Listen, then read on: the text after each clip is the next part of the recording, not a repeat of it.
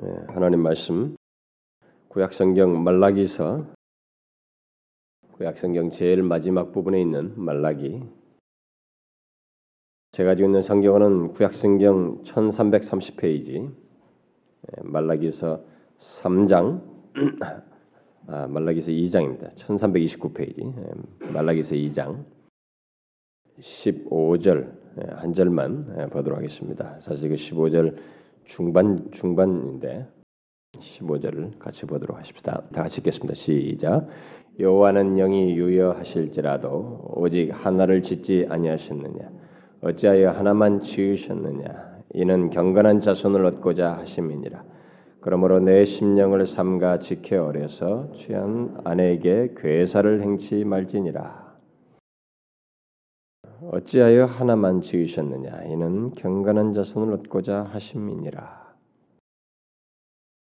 오늘은 어린이 주일이어서 좀 관련된 말씀을 살펴보려고 합니다. 뭐 이렇게 어린이 주일에 이런 말씀을 하다 보면 대체적으로 어린 아이를 둔 부모들에게 좀 집중되는 말씀들이 있게 되는데 뭐 이미 자녀들이 다 성장해가지고 어, 출가했거나 뭐 이렇게 나이가 드신 분들이나 또 반면에 또 아직 결혼을 하지 않아서 어, 싱글로 있거나 뭐 이런 사람들에는 뭐 자기들에게 해당되지 않는 듯해서 좀 어떨지 모르겠어요. 제가 어린이 주일날 항상 말씀을 준비할 때마다 우리 교회 결혼하지 않은 싱글들에 대한 의식이 큰데 뭐 여러분도 언젠가는 어, 또 아이를 갖질 수도 있고 또 주변에 조카든 또 교회 안에서 주일학교를 맡든 어떤 식으로든 섬길 일이 있을 것이고 또 나이가 드신 분들은 자신들에게 손주들을 가르쳐야 할 것이기 때문에 같은 맥락에서 여러분들이 생각하고 또 그러면서도 중요한 것은 어린이 주일의 말씀을 해도 우리들에게 삶의 원리가 되는 어떤 내용들을 말할 것이기 때문에 같이 좀 생각해 보면 좋겠습니다. 어떤 한 사람이 그리스도인이 되었다고 하는 것은 여러 가지로 설명할 수 있겠지만 그 가장 우리가 기초적으로 생각할 수 있는 것은 뭐냐면 가치관의 변화입니다. 그 사람의 영적인 실제를 알아보고 그것을 볼 수 있는 눈을 갖게 됐다. 그래서 이 가치관이 삶의 방식이 바뀌게 되었다는 것이죠. 그래서 세상적인 가치관과 삶의 방식은 허망한 것을 알게 되고 그래서 더 이상 그렇게 옛날에는 참 좋았었는데 뭐 세상적인 것들을 다 추구하는 것이 재미있었고 좋았는데 그게 아, 별거 아니다라는 것. 더 궁극적이고 귀한 가치가 있고 우리가 살아야 할 별도의 특별한 삶이 있다고 하는 것을 깨닫고 어, 살게 되죠. 그래서 결국 어, 우리가 이렇게 세상적인 가치관이 이렇게 아무것도 아니고 참 예수 믿고 나니까 눈이 열리고 나니까 아, 하나님께서 궁극적으로 우리에게 원하시는 것이 있고 주시고자 하는 것이 있구나라는 것을 알게 됨으로 인해서 새로운 가치관과 삶의 방식을 갖게 되죠. 이게 그리스도인 되었다고 하는 가장 기초적인 설명 중의 하나일 것입니다. 그래서 결국은 그리스도인 된 사람은 무엇이 진정한 삶이고 어, 또 삶의 방향과 목표가 무엇인지를 알고 살게 되죠. 그뿐만 아니라 우리의 삶의 결론이 무엇인지, 우리의 삶의 결국이 어떻게 될 것인지, 우리 삶의 결론이 결국 있게 된다는 것, 그냥 살다가 마는 것이 아니다. 누구든지 자신들의 살았던 삶에 대한 결론에 이르게 되고 판결을 받게 된다는 사실을 알기 때문에 우리가 다르게 살게 되죠. 세상 중에 이전에 예수를 몰랐을 때와는 달리 삶을 살게 됩니다. 자, 이런 것이 조금 정도 차이가 예수 믿기 시작하면서부터 조금 정도 차이가 있을 수는 있겠으나 결국 이런 근본적인 내용은 가지고 조금씩 조금씩 더 구체적으로 더 많이 드러내게 되죠. 예수를 믿고 나게 되면. 그런데 예수 믿기 전에 우리가 가지고 있는 그 생각 중은 생각 중에 하나는 우리가 갖는 보편적인 가치관 중에 하나는 뭐냐면 사는 것에 큰 의미를 발견하지 못한다는 것입니다. 그냥 사는 것 자체에 매인다는 거죠. 그 사는 것 그게 전부예요. 뭐 이것이 뭐 뜨느냐? 뭐 한번 생각해 볼 수는 있겠으나 그것이 자기를 끌지 않습니다. 어떤 의미가 어떤 목표라든가 방향성이 있어서 이게 끌고 가지 않고 그야말로 먹고 사는 것 그것이 전부예요. 목표이고 그야말로 그래서 사는 것 자체가 전부인 것이 예수를 몰랐을 때의 모습입니다. 그 고작 해봐야 좀 더 부유하고 좀 더 건강하게 잘 살고 싶은 것, 뭐그 정도이죠. 그러나 예수를 믿고 나면 일단 달라지지 않습니까? 우리들의 삶의 가치와 기준이 중심성의 그 가치도 바르고 중심성이 다 바뀌게 되죠. 우리의 죄를 십자가에 달려 죽으심으로써 사신 그 예수 그리스도 안에서 이렇게 발견하게 되고 그래서 무엇이 귀하고 유익한지 그리고 바른지 옳은 것인지 아, 이런 것을 알게 됩니다. 그, 그것이 바로 우리의 가치관과 삶의 방식이 바뀌는 어떤 기초적인 내용이라고 할 수 있습니다. 그런데 이제 제가 이 얘기를 서두에 말하는 것은 이런 그리스도인에게 달라진 가치관과 삶의 방식이 여러 가지로 이렇게 드러나겠습니다만은 직장을 선택한다든가 시간을 보낸다거나 뭐 직업 생활을 한다든가 남들과의 대화를 한다든가 사고를 하는 것에서 또 어떤 것을 선택하고 결정하는 데서 드러나겠습니다만은 이렇게 달라진 가치관과 삶의 방식은 자녀들을 양육하는 데서도 결국 드러난다는 것입니다. 나야만 한다는 것입니다. 바로 이것을 오늘 제가 같이 생각해 보려고 합니다. 그래서 여러분들에게 좀 묻고 싶습니다. 여러분은 아, 이런 새로워진 그리스도인의 가치관을 가지고 여러분의 자녀들을 양육하고 있는가? 이건 진지하게 생각해 볼 일입니다. 아, 정말 오늘날은 예수 믿는 사람이나 아멘 사람이나 별반 다를 바 없는 것 같은 풍조가 이렇게 뒤섞인 세대, 정말 모든 것이 다 섞이는 시대다 보니까 우리들도 막 섞이고 있는데 성경은 선명하거든요. 우리는 이 새로워진 그리스도인의 가치관을 가지고 우리 자녀들을 양육하는가? 어떻습니까? 이 문제를 여러분들이 이 시간에 한번 같이 생각해 보기를 원합니다. 이것은 선택적인 것이 아닙니다. 선택적인 생각이 아니고 그리스도인의 특징이요 증거예요. 그리스도인이라면 반드시 이런 달라진 가치관에 의해서 자녀를 양육하는 데서 드러나야만 합니다. 오늘 본문도 사실 하나님 백성들에게 있어서 특징적인 내용을 얘기하고 있는 것입니다. 본문에서 하나님은 자기 백성들을 통해서 경건한 자손을 얻고자 하신다고 말씀하시고 있습니다. 오늘 읽은 본문 15절은 굉장히 난해한 구절로 어, 정평이 나 있습니다. 모두가 다 해석하기를 어려워하고 해석도 실제로 분분해요. 그래서 가장 문제가 되는 것은 하나님께서 오직 하나를 지으셨다고 한 이 오직 하나가 뭐냐 누구냐라고 하는 것이 가장 어려운 해석입니다. 어떤 사람은 이 하나는 바로 아브라함이다. 아브라함이라는 한 사람을 택해가지고 이렇게 후손을 둔 것을 얘기하는 것이다. 그런데 뒤에 보니까 뭐 아내에 대한 게 어려서 취한 아내의 뭐 괴사를 행치 말라. 이거 보니까 또 아닌 것 같다라는 반론이 있고 어, 어떤 사람은 아담과 하와를 너희가 둘이 한 몸이 이룰지라라고 하면서 둘이 둘 둘을 하나로 엮으신 걸그 하나로 만드셨다고 하는 그 말씀 바로 그랬을 때 아담과 하와를 하나로 엮으신 것을 말하는 것이다. 이게 많이 이제 복음주의자들이 이 해석을 따르기도 합니다. 그러나 이 최근에 이제 보편적으로 모든 사람들이 해석하는 것중 하나는 이것은 하나님의 백성들을 이렇게 하나로 묶으신 것. 그 이스라엘 백성들, 특별히 여러 민족이 있지만 이스라엘 백성이 한 민족, 하나의 백성, 한 백성으로서 이스라엘, 바로 이들을 이렇게 하나로 말씀하신 것을 말한다라고 해서 한 백성으로서 이스라엘 말한 것으로 해석을 합니다.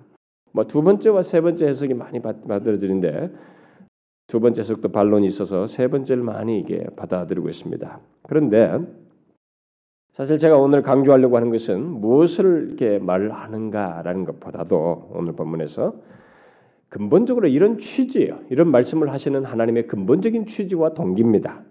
하나님께서는 자기 백성들이 이 경건한, 예, 거룩한, 예, 건강한 결혼, 하나님이 말씀하시는 정해주신 그 하나님이 말씀하시는 것에 따라서 이 언약을 따라서 율법을 따라서 가르치심을 따라서 신실한 결혼 생활을 하고 그 결혼 생활 신실한 결혼 생활 속에서 하나님과의 관계에 충실할 뿐만 아니라 그 신실한 부부 관계 결혼 생활 속에서 경건한 자녀를 얻고자 하신다. 그것을 보고자 하신다는 사실이에요.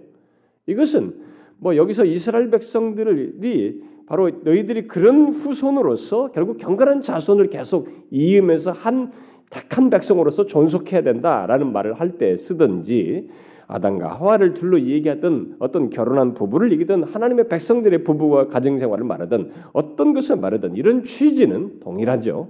항상 하나님은 그것입니다. 부부 관계가 성실해야 된다. 하나님께서 처음부터 이 부부를 엮으셨을 때부터 하나님은 그 관계에 충실하여서 그들을 통해서 경건한 자녀를 얻고자 했습니다. 그걸 보고자 하셨어요. 자, 오늘 본문의 배경 속에서 어, 우리가 생각할 것은 바로 이것입니다. 물론 당시 이스라엘 백성들의 문제는 하나님과의 관계도 불충실했을 뿐만 아니라 가정 관계도 이 부부 관계도 불성실함으로써 가정의 어려움이 있었습니다. 그래서 거기 15절 어, 하반절에 기록된 것처럼 내 심령을 삼가서 지켜 어려서 취한 아내의 괴사를 행치 말라. 그러니까 이 아내를 남자들이 예, 별 다른 이유를 해서 이렇게 예, 이혼하고 버리는 이런 일들이 그 현실 속에 있어서 지금 이런 얘기를 하고 있습니다. 그래서 어쨌든 하나님은 바람직한 이 부부 관계를 통해서 그 하나님과의 관계도 신실할 뿐만 아니라 그들의 관계 속에서 신실한 자녀 보기를 원하신다는 것을 결국 말씀하고 있습니다. 자, 하나님께서 이것을 말씀하실 때 음, 궁극적으로 그 후손을 통해서 하나님의 언약이 이루어지기를 원하셨죠. 사실 이 본문 자체를 놓고 보면 어, 이 후손에 의해서 메시아가 오실 것이기 때문에 예, 경건한 후손이 씨드예요. 이 씨가 계속 있어서 전래되어서 어, 있기를 바라는 그런 근본적인 내용이 담겨져 있습니다. 그러나 지금 제가 오늘 강조하는 것은 주님의 취지예요. 기본적인 의미입니다. 하나님의 언약, 언약에 충실한 부부관계 그런 가정생활 속에서 경건한 자녀를 보기를 원하신다라는 것입니다. 자, 하나님은 그렇게 대를 이음으로써 이 세상에서 하나님의 뜻을 이루고 하나님을 드러내며 하나님의 영광을 나타내기를 원하십니다. 이것이 하나님의 백성들의 가정을 통해서 기대하시는 바예요. 그래서 경건한 자손에겐 바로 그런 거룩한 뜻과 목적이 담겨져 있습니다. 그냥 부부 관계를 갖고 결혼 생활하는 것 자체가 아니에요. 모든 하나님의 백성들의 부부 관계 가정에는 자신들이 의식할지 모르지만은 의식하지 않을지 몰라도 하나님은 그분 그들을 향해 그들에 대한 거룩한 뜻과 목적을 가지고 있습니다. 그들을 통해서 경건한 후손을 보고 그 경건한 후손을 통해서 하나님을 드러내며 하나님의 영광이 드러나기를 원하신다는 것입니다. 오늘 저와 여러분이 생각할 것은 바로 이 사실이에요. 하나님께서 우리들의 결혼 생활 또는 가정을 통해서 원하시는 것은 경건한 자손, 경건한 자손을 얻고자 한다는 것입니다. 잘 생각하셔야 됩니다. 너무 익숙하지만은 성공하는 자녀가 아니에요. 공부 잘하는 자녀 그렇게 특징 짓고 있지 않습니다. 경건한 자녀예요. 자녀들에 관한 많은 말씀이 기록된 이 잠언서에도 보게 되면 아이들의 성공을 위해서 힘쓰라는 성경은 별로 없어요. 그런 구절은 아예 없습니다. 별로가 아니라 없어요. 경건한 자녀로 키우는 문제를 주로 얘기합니다. 그래서 하나님의 말씀을 계명을 지키며 계속 그런 얘기예요. 자, 그러면 여러분 한 가지 물어보십니다. 여러분은 이 같은 하나님의 원하심 또는 하나님의 뜻을 알고 어? 경건한 후손을 얻고자 하는 그래서 그들을 통해서 나타내고자 하는 하나님의 뜻을 알고 어쩌면 이미 알고 있을 텐데 그런 뜻을 따라서 여러분의 자녀를 양육하고 있습니까? 어떠세요? 좀 더 상세히 물어볼까요? 여러분은 여러분의 자녀들을 키우는 데 있어서 가장 우선적인 관심을 어디에 두고 있습니까? 여러분의 자녀가 경건한 자녀가 되는 것입니까?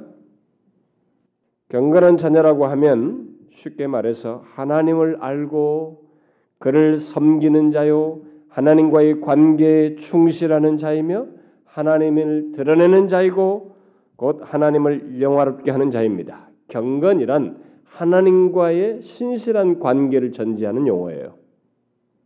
어떻습니까? 여러분은 여러분의 자녀가 그런 자녀가 되는 것을 일차적인 것으로 여기십니까? 아, 당연히죠. 이렇게 생각할 말할지 모르겠습니다.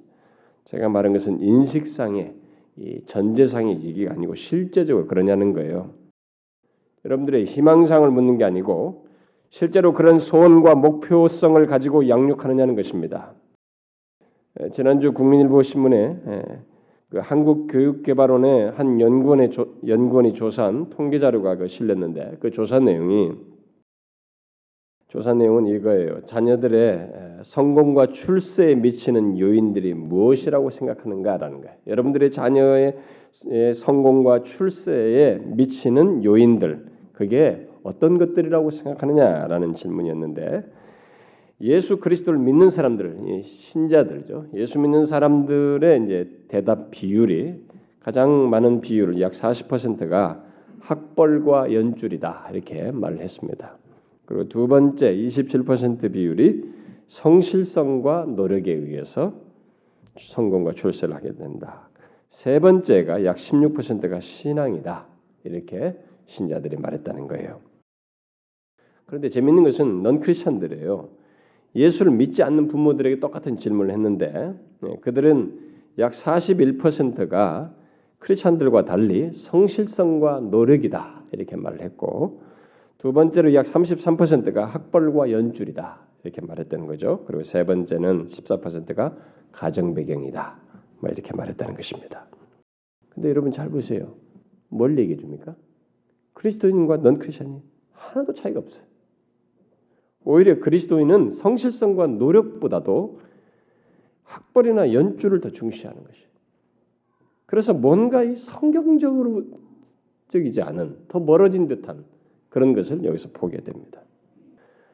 어쨌든 이런 기사 내용은 이런 부모의 그 부모들의 의식과 그에 따른 자녀들의 이 생활 속에서 자녀들이 하는 것이라고는 사육, 사교육 속에서 오직 공부뿐이고 가족 간의 대화는 일주일에 한 시간 미만이고 가정 예배 같은 것은 거의 생각지 못하는 것이 그리스도인 가정이다. 이렇게 결론을 얘기했어요. 그러면서 이런 추세 속에서 작년 한 해 동안 전국의 교회 학교 학생 69%가 감소됐답니다. 이유는 공부, 공부 때문이라는 거예요. 자, 이제 우리는 예수 믿는 사람들 사이에서도 이 공부 공부해야 돼요. 엄마 나 공부해야 돼. 이 공부라는 말만 나오면 이 아이들의 신앙과 이 삶에 대해서 입을 딱 다물어 버리고 모든 면죄부를 다 줘버리는 그런 시대가 되어버렸습니다. 그야말로 하나님 위에 공부와 출세, 성공이 놓이게 되었습니다. 이거 엄연한 현실입니다. 뭐 이스라엘 백성들이 과거에 바알신을 섬기는 것이 저런 나쁜 놈들이냐 어떻게 하나님을 구원하신 하나님 버리고 바알신을 섬겼느냐 우리가 말할지 모르지만 우리가 지금 바알을 똑같이 이런 식으로 섬기는 거예요. 분별을 하셔야 됩니다. 하나님 위에 공부해요. 이 공부조차 모든 것 신앙도 변질시켜 버리는. 그래서 큰 교회 왜 사람들이 많이 가느냐? 거기는 공부 시스템이 잘 영어 설교도 하고 영어를 배울 수도 있고 공부 시스템이 잘 돼서 간다는 거예요. 그러니까 하나님이 우선이 아니에요. 이 통계 속에서 우리가 생각해야 될 사실은 다른 무엇보다도 이 모든 것을 부모들이 주도한다는 것입니다. 우리 크리스천 부모들이 주도한다는 거예요. 이 재밌는 사실입니다. 우상 숭배를 주도한다는 것이죠, 결국. 여러분들 중에 혹시 예수 믿지 않는 자들과 똑같이 뭐 내가 예수 믿지 않는 사람과 똑같이 하지 않으면 뭐 그럼 어떻게 하란 말입니까? 뭐 그렇게 나도 그들처럼 그렇게 하지 않으면 다른 길이 없습니다. 뭐 이렇게 생각하는 사람이 있는지 모르겠어요. 그게 현실이고 그렇게 하지 않으면 우리 아이들이 이 세상에 살 수가 없습니다. 이렇게 생각하는 사람이 있을지 모르겠어요. 만일 그렇다면 미안하지만은 그 사람 속에는 그리고 그의 자녀 양육 속에는 하나님은 없습니다. 여러분들이 말하는 하나님은 아니에요. 최소한 하나님을 전혀 생각지 않고 있습니다.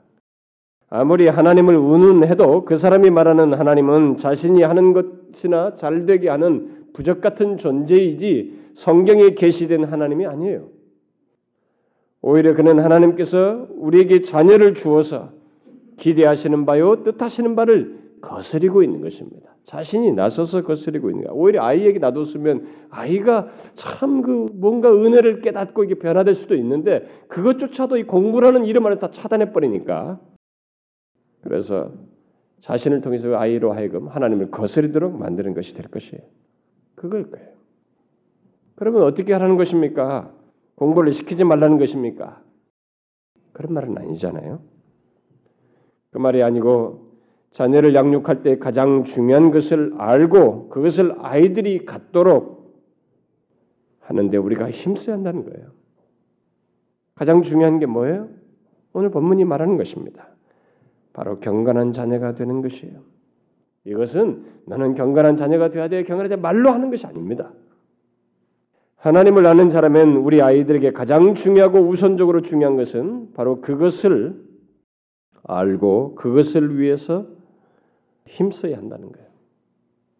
그 이유는 그렇게 하면 하나님께서 잘 되게 하시고 복 주실 것이기 때문에 뭐 그거 아니에요. 아 그러면 그 말이 그거군요. 경건하게 키우려고 하면은 하나님께서 우리 아이를 잘 되게 하시고 복 주시겠죠? 항상 그렇게 투기 심리와 이 보상 심리에 의해서 신앙생활하면 안 됩니다. 그게 아니고 우리의 구원자이시고 세상 주관자이신 하나님께서 그렇게 말씀하셨기 때문에 우리는 그렇게 해야 돼요. 그분이 그렇게 말씀하셨을 때는 그것이 최상이라는 것입니다. 알고 보면 나중에 가면 최상이라는 것이에요. 여러분들이 예수를 모르고 우리의 삶이 어떻게 가능하게 되고 또 마지막에 어떻게 되는지 이런 것을 모른다면 이것을 무시할 수 있습니다. 하나님의 말씀을 무시할 수 있습니다만은 예수 그리스도 안에서 구원을 주신 하나님, 생명을 주관하시는 하나님을 알고 있는 한 우리는 하나님께서 말씀하시고 원하시는 것을 무시할 수 없어요. 우리는 하나님이 원하시는 경건한 자녀 없기를 정말로 힘써야 됩니다. 그리스도인이라면. 설사 이 세상이 말하는 성공은 얻지 못할지라도 일단 하나님이 원하시는 것이 복되다는 것을 믿고 그리 하고자 해야 돼요. 예수를 믿는다는 것은 그것 아니겠어요? 우리는 선택의 길에 설 때마다 하나님께서 원하시고 기뻐하시는 것을 택하게 되면 후에 결코 후회하는 일이 없을, 없다고 하는 것을 진실로 믿어야 됩니다. 여러분 우리가 그것을 믿지 않는다면 만일 우리가 이런 사실을 믿지 않는다면 우리는 사실상 아무것도 믿지 않는 것이나 다를 바 없어요. 이런 것도 믿지 않으면 도대체 뭘 믿는다는 것입니까? 그리스도인은 하나님께서 기뻐하시는 것을 택하는 자들이고 그것이 결국 기쁨과 복이 된다는 것을 믿고 나아가는 사람들이에요. 이것을 못한다면 사실상 그는 그리스도인으로서 하는 것이 거의 없는 것입니다. 거의 없는 것이나 다를 바 없어요. 왜냐하면 우리의 삶 전체가 바로 하나님을 믿고 나가는 삶이기 때문에 그렇습니다. 그러므로 여러분 다른 것은 다 안 믿어도 하나님의 말씀만큼은 믿으셔야 합니다. 경건한 자녀 얻기를 여러분도 하나님이 원하신다고 할 때 이것을 같이 원해서 정령 그것이 복이요 최고가 된다고 하는 사실을 믿고 그리하기를 힘써야 한다는 거예요. 그러면 도대체 어떻게 하라는 것인가? 어떻게 해야 된다는 것인가? 어? 경건한 자녀를 얻는다는 것은 도대체 어떻게 해야 된다는 것인가? 그건 뭘 말하는 것인가? 어떻게 경건한 자녀들이 우리 자녀들이 될 수, 자녀들이 경건한 자녀들이 될수 있다는 것인가? 그것은 우리 모두가 알다시피 자연적인 출산에서 되지 않습니다. 여러분 이렇게 우리가 낳으면 모두 이 아이들이 경건한 자녀가 되지 않아요. 참 예수 믿는 자녀들 중에 예수 믿는 가정 안에서 자녀들 중에 정말 삐딱하게 나하고 예수를 거스리고 믿지 않는 사람도 있습니다. 아이 때는 다 몰라요. 자기들이 통제가 가능하니까. 근데 나중에 조금만 머리가 크고 대학생 이상 되면 진짜 버립니다. 그때까지 잘못한 뭐 부모들의 그 잘못한 것들을 결실을 보게 되죠. 이것은 자연적인 출산에서 되는 것은 아닙니다. 그러면 뭐예요? 저는 두 가지 사실만 말하고 싶습니다. 첫째는 경건한 자녀가 되는 것은 제일 먼저 회심을 통해서 되기 때문에 바로 우리의 아들, 우리 아이들이 회심하여 하나님을 경외하도록 기도하고 돕는데 힘써야 합니다. 이 부분은 이미 제가 이전에 어린 어린이 주일에 아이들의 회심의 목표를 두고 양육해야 된다는 것을 한번 전했기 때문에 간단하게만 덧붙이겠습니다. 경건한 자녀는 겉모양만 그래 보이는 그런 자녀를 말하지 않습니다. 그것은 진실로 예수 그리스도를 믿고 하나님을 경외하는 자녀를 말합니다. 물론 그런 변화, 정확히 말해서 영적으로 다시 태어나는 일이 없이는 있을 수가 없죠. 이런 변화는 따라서 우리는 그것을 알고 우리의 아이들이 그렇게 되기를 하나님 앞에 진실로 구해야 되고 그런 목표성을 가지고 이 아이들을 양육해야 됩니다. 권면하고 가르쳐야 돼요. 이렇게 말하면 어떤 부모들은 회심은 우리 영역이 아니기 때문에 할 것이 없지 않습니까? 이렇게 말할지 모르겠어요. 아닙니다. 여러분의 자녀들이 예수 그리스도를 진실로 믿고 하나님을 경외하는 자녀들이 되는 것은 여러분 놀, 놀랍게도 여러분들이 자녀를 믿음 안에서 양육하는 과정 속에서 대부분 있게 돼요. 대부분 있게 됩니다. 음, 누군가 바로 이제 부모들이죠. 부모들이 그것을 이렇게 아이들의 회심이 중요하다는 걸 알고 그렇게 양육하려고 하게 될 때, 그것을 알고 그걸 기도하면서 그렇게 양육하는 때 보편적으로 그 아이들이 회심하게 됩니다. 무엇을 근거로 이렇게 말합니까? 회심이 그렇게 어려운데. 그러니까 제가 말하는 걸 잘 이해하셔야 됩니다. 그냥 교회당 데려오고 너 예수 잘 믿는다, 교회 다녀야 축복받는다, 성공한단다 이렇게 가르치면 안 되고 정말로 진리를 가르치면서 이 아이가 영원히 예수 그리스도를 인격적으로 만나야 된다, 알아야 된다. 주님을 진실로 믿는다고 하는 이런 분명한 성경적 사실을 가지고 기도하며 양육하게 될 때 보편적으로 그 아이들이 회심해요. 왜 그러냐면 하나님이 그렇게 하시기를 원하시거든요. 그래서 주 예수를 믿어라. 그리하면 너와 내 집이 구원하리라 말한 것이에요. 너만 믿으라고 하는 게 아니에요. 간수에게 너만 얘기한 거 아니에요. 너와 내 집이 구원하리라고 말한 것입니다. 그리고 하나님은 실제로 아브라함의 하나님, 이삭의 하나님, 야곱의 하나님 이렇게 말씀해요. 가정을 이렇게 단위로 쓰셨어요. 그 가정을 통해서 대를 잇기를 원하셨습니다. 그게 처음부터 하셨던 것이에요. 그래서 하나님은 예수 믿는 가정이 대를 이어서 성실하게 복음을 전하며 양육하는 것을 통해서 구원의 은혜를 주시고 복을 주셔요. 이게 하나님이 정하신 것이에요. 따라서 우리는 그런 하나님의 말씀을 믿고 하나님의 뜻을 알고 우리의 자녀들이 경건한 자녀가 되도록 곧 우리 아이들이 회심하여서 하나님을 경외하도록 돕고 기도하고 가르치는 일을 사교육 열심 못지않게 하셔야 합니다. 정말로 그러셔야 돼요. 오늘날 예수 믿는 부모들이 이 문제를 거의 생각지 않거나 가볍게 생각합니다만은 그것은 자기 자녀에게 가장 귀한 것을 빼고 다른 것을 주는 부모입니다.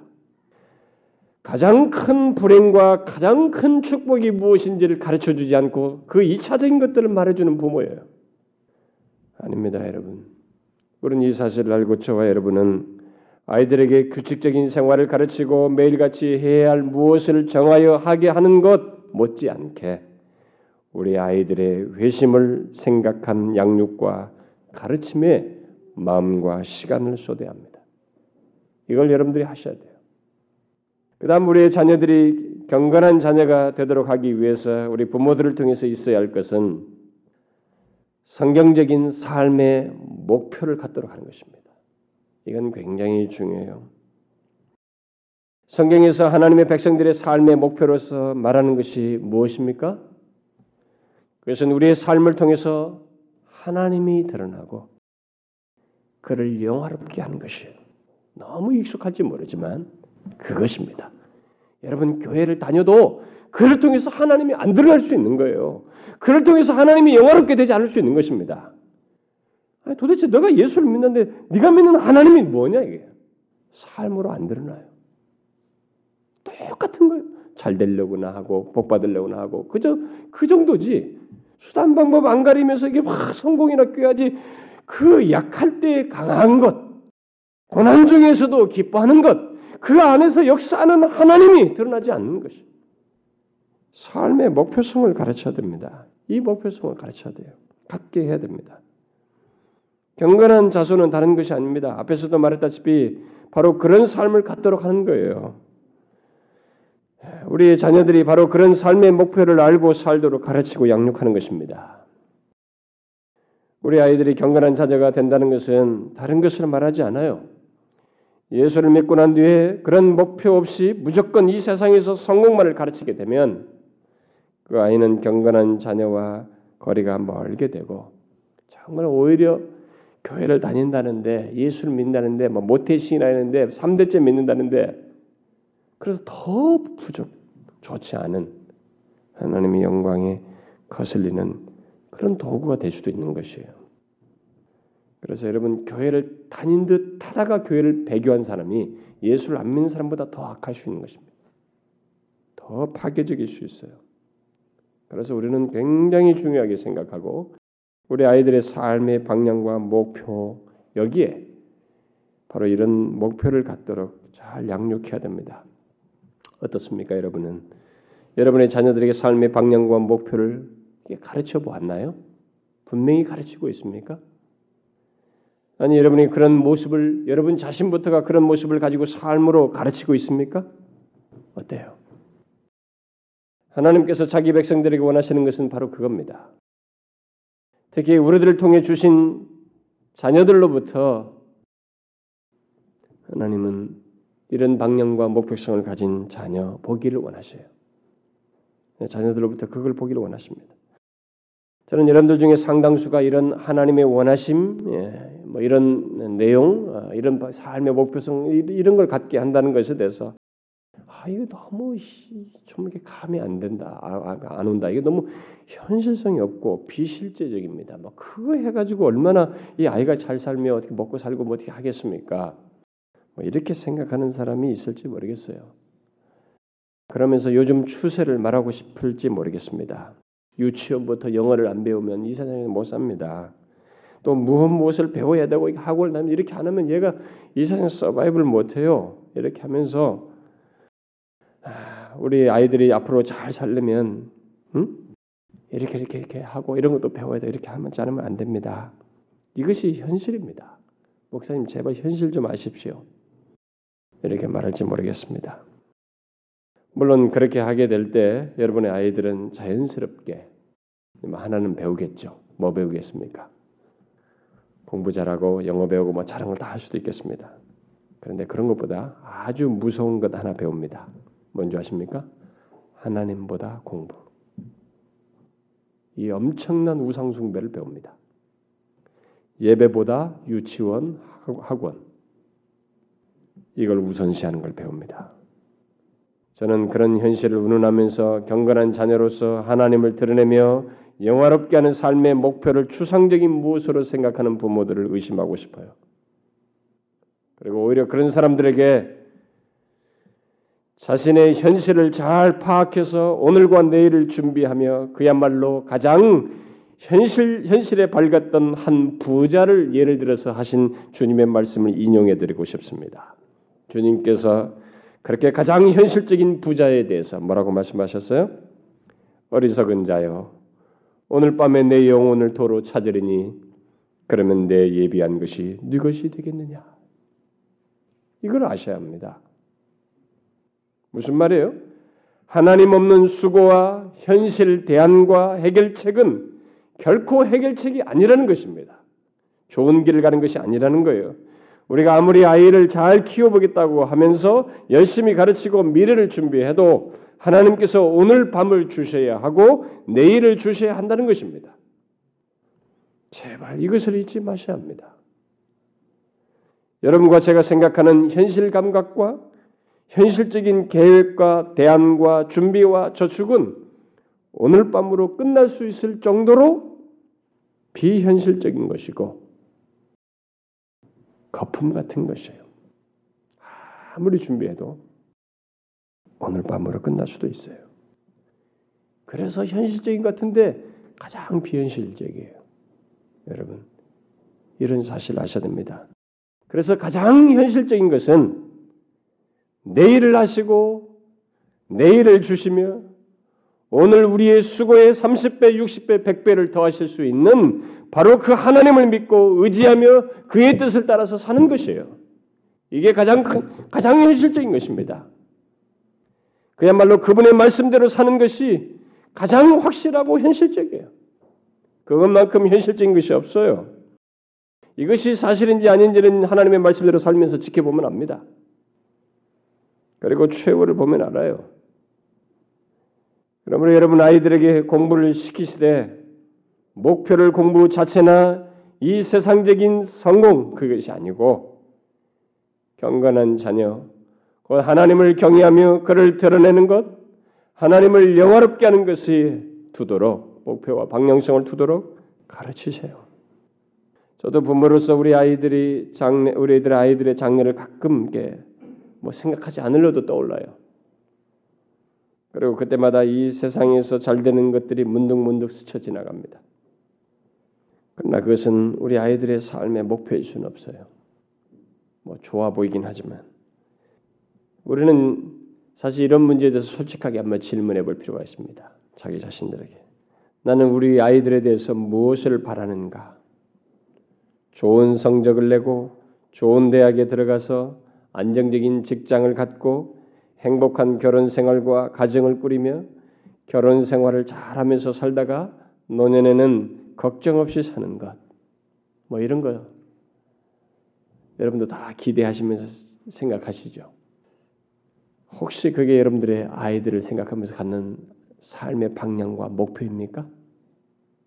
하나님은 물론 그런 삶을 우리 자녀들에게 주실 수 있습니다. 그러나 그것은 절대 삶의 목표로서 주르진 않아요. 이거는 확실히 하셔야 됩니다.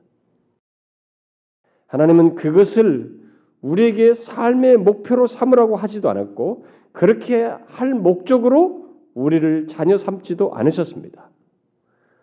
어떤 사람들은 아 우리 아이들이 잘 성공해가지고 뭐 좋은 대학 들어가고 뭐또 뭐 하고 이렇게 막 하게 되면 어? 부자가 되고 이렇게 잘 되면 그것을 통해서 하나님 영광을 드러내지 않습니까? 더 기다려 보세요. 그 순간 하나님이 영광을 운하지만 삶 속에서 정말로 하나님이 드러나니 더 지켜보세요. 여러분 그 논리는 궤변입니다. 그런 식으로 간증하는 사람들이 너무 많다 보니까 우리가 거기에 길들여진다. 그건 궤변이에요. 성경적이지 않습니다. 만약에 그런 것이 성경이고 하나님의 축복이고 하나님께서 우리들이 뜻하시고 삶의 목표로 두셨다면 예수 그리스도는 왕궁에 오셔야 했어요. 처음부터 모범적으로. 말구에 오지 마셔야 했고 머리 둘 곳 없이 이렇게 사시지 말고 이렇게 부유한 가운데 사시면서 성공의 모범을 보이시다가 십자가가 아니라 또 영광스러운 모습을 취하셔야 했습니다. 바울도 감옥을 들락거릴 것이 아니라 고난 가운데 있을 것이 아니라 그 능력 쉽게 발휘하면서 살았어야 하는 거예요. 그래서 오늘날 이 아, word 아, word face movement, 어, face word movement니 뭘로 바꾸는지 모르겠습니다. 이 무브먼트 이런 것이 있어요. 예, 그들이 주장하는 사람들은 이, 이 오순절 계통의 주장하는 사람들인데 그 나라 그 계통의 책들이 우리나라에 많이 번역됐습니다. 얘들은 뭐라, 뭐라 고 하냐면 말로 어, 하나님은 절대 가난하지 않았고 어, 부유하셨으며 예수 그리스도는 부유하셨고 성경이 모든 가난한 것은 죄라는 것입니다. 잘못되게 실패하는 건다 죄라는 거예요. 그리고 자신들의 말에 의해서 하나님은 구속된다는 결속된다는 거예요. 그래서 말로 선포하면 그것이 하나님께서 다 이루어져야만 하신다는 거예요. 그런 논리로 성경을 비약적으로 바꾼 정말 이단 같은 그룹들이 있어요. 근데 그게 그대로 우리나라에 스물 몇 곳씩 번역돼 있어요. 평신도들은 그걸 분별하지 못하고 있습니다. 그게 다 믿음인 줄 알아요. 그 믿음 아닙니다, 여러분. 그건 조작된 신념 같은 것이고 쇠뇌예요. 믿음은 인격성을 가지고 있습니다. 믿음의 중심에는 하나님 자신이 드러나신 것을 내포해요. 그분의 뜻이 에? 거기에 담겨져 있는 것입니다. 그것을 떠난 믿음은 믿음이 아니에요. 그런 식으로 우리가 성공도를 가지고 아이들을 양육해서는 안 됩니다. 놀랍게도 하나님은 우리를 우리 원대로 들어주고 생활을 편안하게 하고 부유하게 해서 자신을 드러내며 영광을 나타내시기보다 놀랍게도 십자가를 통해서 나타내시는 분이에요. 그게 기독교예요, 여러분. 세상 종교와 다른 차이입니다. 그렇다고 그러면 우리는 무조건 가난하고 힘들어 한다는 말입니까? 그렇지 않다는 것은 여러분들이 잘 압니다. 단지 하나님은 그의 백성들에게 어떤 것을 주셔도 그것을 통해서 자신을 드러내기를 원하신다는 거예요. 따라서 우리가 이런 사실을 생각지 않고 삶의 방향과 목표, 인생의 부유와 성공을 꿈꾸는 것은 다 헛된 꿈이에요. 비신앙적인 것, 신앙이 아니에요. 이것을 알고 아이들에게 우리 그리스도인의 삶의 방향과 목표를 가르쳐야 합니다. 아니 그것을 가지고 자라며 살도록 가르쳐야 해요. 예수 그리스도를 믿는 자는 에베소 2장 10절 말씀대로 예수 그리스도 안에서 선한 일을 위해 지임받은 하나님의 작품들입니다. 따라서 우리 아이들은 하나님의 독특한 계획 속에 있고 그 계획 속에서 무엇이 되고 무엇을 하든 그 가운데서 하나님께서 가장 원하시는 것은 그들이 경건한 자손으로서 하나님을 드러내는 것이요 하나님을 영화롭게 하는 자들이 되는 것이라는 것을 기억하고 가르쳐야 한다는 것입니다. 우리 아이들이 하나님의 작품으로서 하나님의 위대하심을 세상에 알리고 드러내는 그런 자들이 되도록 그런 목표를 가지고 살도록 우리가 가르치고 양육하고 또한 우리부터 삶으로 모범으로 보인다는 거예요. 그 목표를 마음과 삶 속에 갖고 허락된 시간, 기회, 환경을 사용해서 그것들이 성실하게 드러날 수 있도록 아이들의 삶 속에서 우리가 돕고 가르쳐야 한다는 것입니다.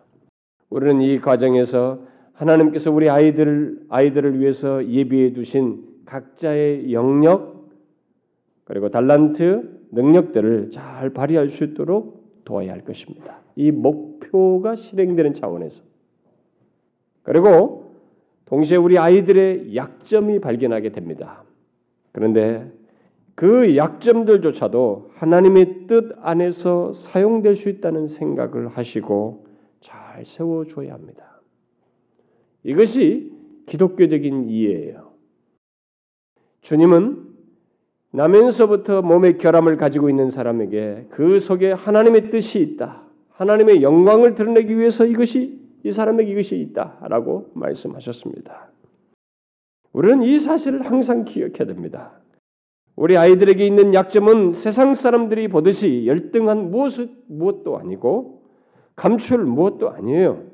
오히려 그 배후에 하나님의 깊은 뜻이 있는 줄 알고 오히려 그것을 통해서 하나님을 영화롭게 하도록 잘 도와야 합니다. 그 약점이 사용될 수 있어요. 야, 저렇게 부족한데도 저렇다. 하나님을 믿으며 굴하지 아니하고 인내하면서 참 기뻐하면서 사는구나. 하나님은 그런 뜻이 있어요. 그것이 바로 이 세상의 그 어떤 성공보다도 더 중요한 것이에요. 가치 있는 것입니다. 이 세상의 그 어떤 사람보다도 크신 하나님께서 기뻐하시고 인정하시는 그거예요. 여러분, 여러분의 아이들이 경건한 자녀들이 위해서 잘하도록 하기 위해서 여러분의 아이의 회심과 삶의 목표를 확인하시고 그것을 잘 돕고 하나님께 간구하는 부모가 되세요. 여러분들이 먼저 그러셔야 됩니다. 요즘 대세를 따라가면 안 됩니다. 아까 통계처럼 그리스도인이 예수 안 믿는 사람 똑같으면 안 됩니다. 우리는 다른 가치관이 있잖아요. 하나님의 말씀대로 여러분의 아이들을 양육하세요. 그리고 그렇게 하게 될 때 있게 될 결과를 굳게 믿으셔야 합니다. 그 결과는 하나님이 주시는 결과예요. 하나님이 주도하시는 결과입니다. 이명박 정부가 아니고 뭐 대통령 정도의 주도가 아니고 만왕의 왕이시고 우주 만물을 주관하시는 하나님이 아이를 주도하시는 것이에요. 그러니까 그분의 말씀대로 하게 되면 이 아이의 삶을 하나님이 주도하실 것입니다. 그러므로 제발 눈에 보이는 것, 남들 하는 것에 현혹되지 마시고 하나님과 그의 말씀을 됩니다. 최종적인 결과를 주실 것, 하나님이 주실 것, 주도하셔서 이끄실 것을 믿고 그분의 말씀을 따라서 하시라는 거예요. 오늘 말씀대로 하라는 것입니다. 여러분이 하나님의 말씀대로 하는 것과 세상 사람들이 자기 방식 자기 방식대로 하는 것 사이는 처음에는 별 차이가 없어요. 똑같이 공부하는 것 같고 똑같이 외면상으로는 공부 시간 똑같이 보내고 학생으로서 뭐 하면서 왜 껍데기는 다 똑같아요. 그런데 이 안에 들어간 것이 달라서 하나님 말씀을 따라서 이 아이가 모든 것을 하게 될 때 비슷해 보이는 이것이 나중에는 정 다르게 갑니다. 제가 옛날에 유럽 여행 갈 때 이건 뭐 예약하는 것이 아니기 때문에 빨리 가서 자리를 잡는 것입니다. 막다 유레일 패스 뜨고 뛰어야 된단 말이에요. 근데 유럽의 여행은 우리처럼 이렇게 무슨 대전하면 위에서부터 쫙 내려가는 나라가 아니고 여기 딱 막혀 있단 말이에요. 이렇게 들어왔다가 이렇게 나가거든요. 그러니까 잘못하면 일로 들어왔는데 일로 가야 되는데 잘못하면 이쪽으로 가는 것이에요. 실제로 그게 탔습니다. 그치 어차피 공짜니까 뭐 절로 저 밑에 가서 보지 하고 탔는데 정반대로 가는 것입니다. 출발은 여기서 같이 어, 한동안은 같이 가요 이렇게 쭉 가다 어디 가서 딱 갈라집니다. 그런데 정 다른 길로 가버려요. 지금 비슷해 보여요, 여러분. 근데 여러분 조금만 커 보세요. 다릅니다. 삶의 방향과 가치가 다르고요. 이 아이가 결정하면서 살아가는 삶의 모든 방식이 다 다릅니다. 그리고 부모에게 대하는 것도 달라요. 요걸 얕잡아 보면 안 됩니다. 그래서 부모된 여러분들이 여러분의 자녀들에게 줄 수 있는 최고의 선물은 다른 거 아니에요. 여러분의 아이들이 하나님께 붙들려서 그의 영광을 드러내도록 돕는 것을 잘하는 것입니다. 이것이 여러분들이 아이들에게 줄 수 있는 최상의 선물이에요. 이 선물을 주셔요. 제발 다른 것 하나님 위에다가 공부 올리지 마시고 제가 뭐 공부 뭐 대충 하라는 얘기 아니에요. 성실하면 내어 맡기시고 제일 중요한 것을 주라는 것입니다. 그것 안에서 공부든 뭐든 다른 것을 성실하게 하도록 하라는 것입니다.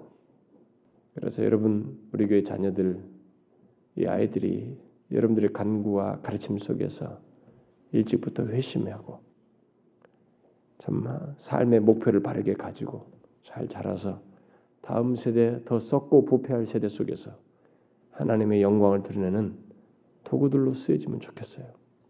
비록 작아도 역량은 다르게 나타날 것입니다. 그러니 우리가 우리 아이들을 그런 성경대로 하나님 말씀대로 잘 키워야 됩니다. 여러분 모두 그러시길 바래요.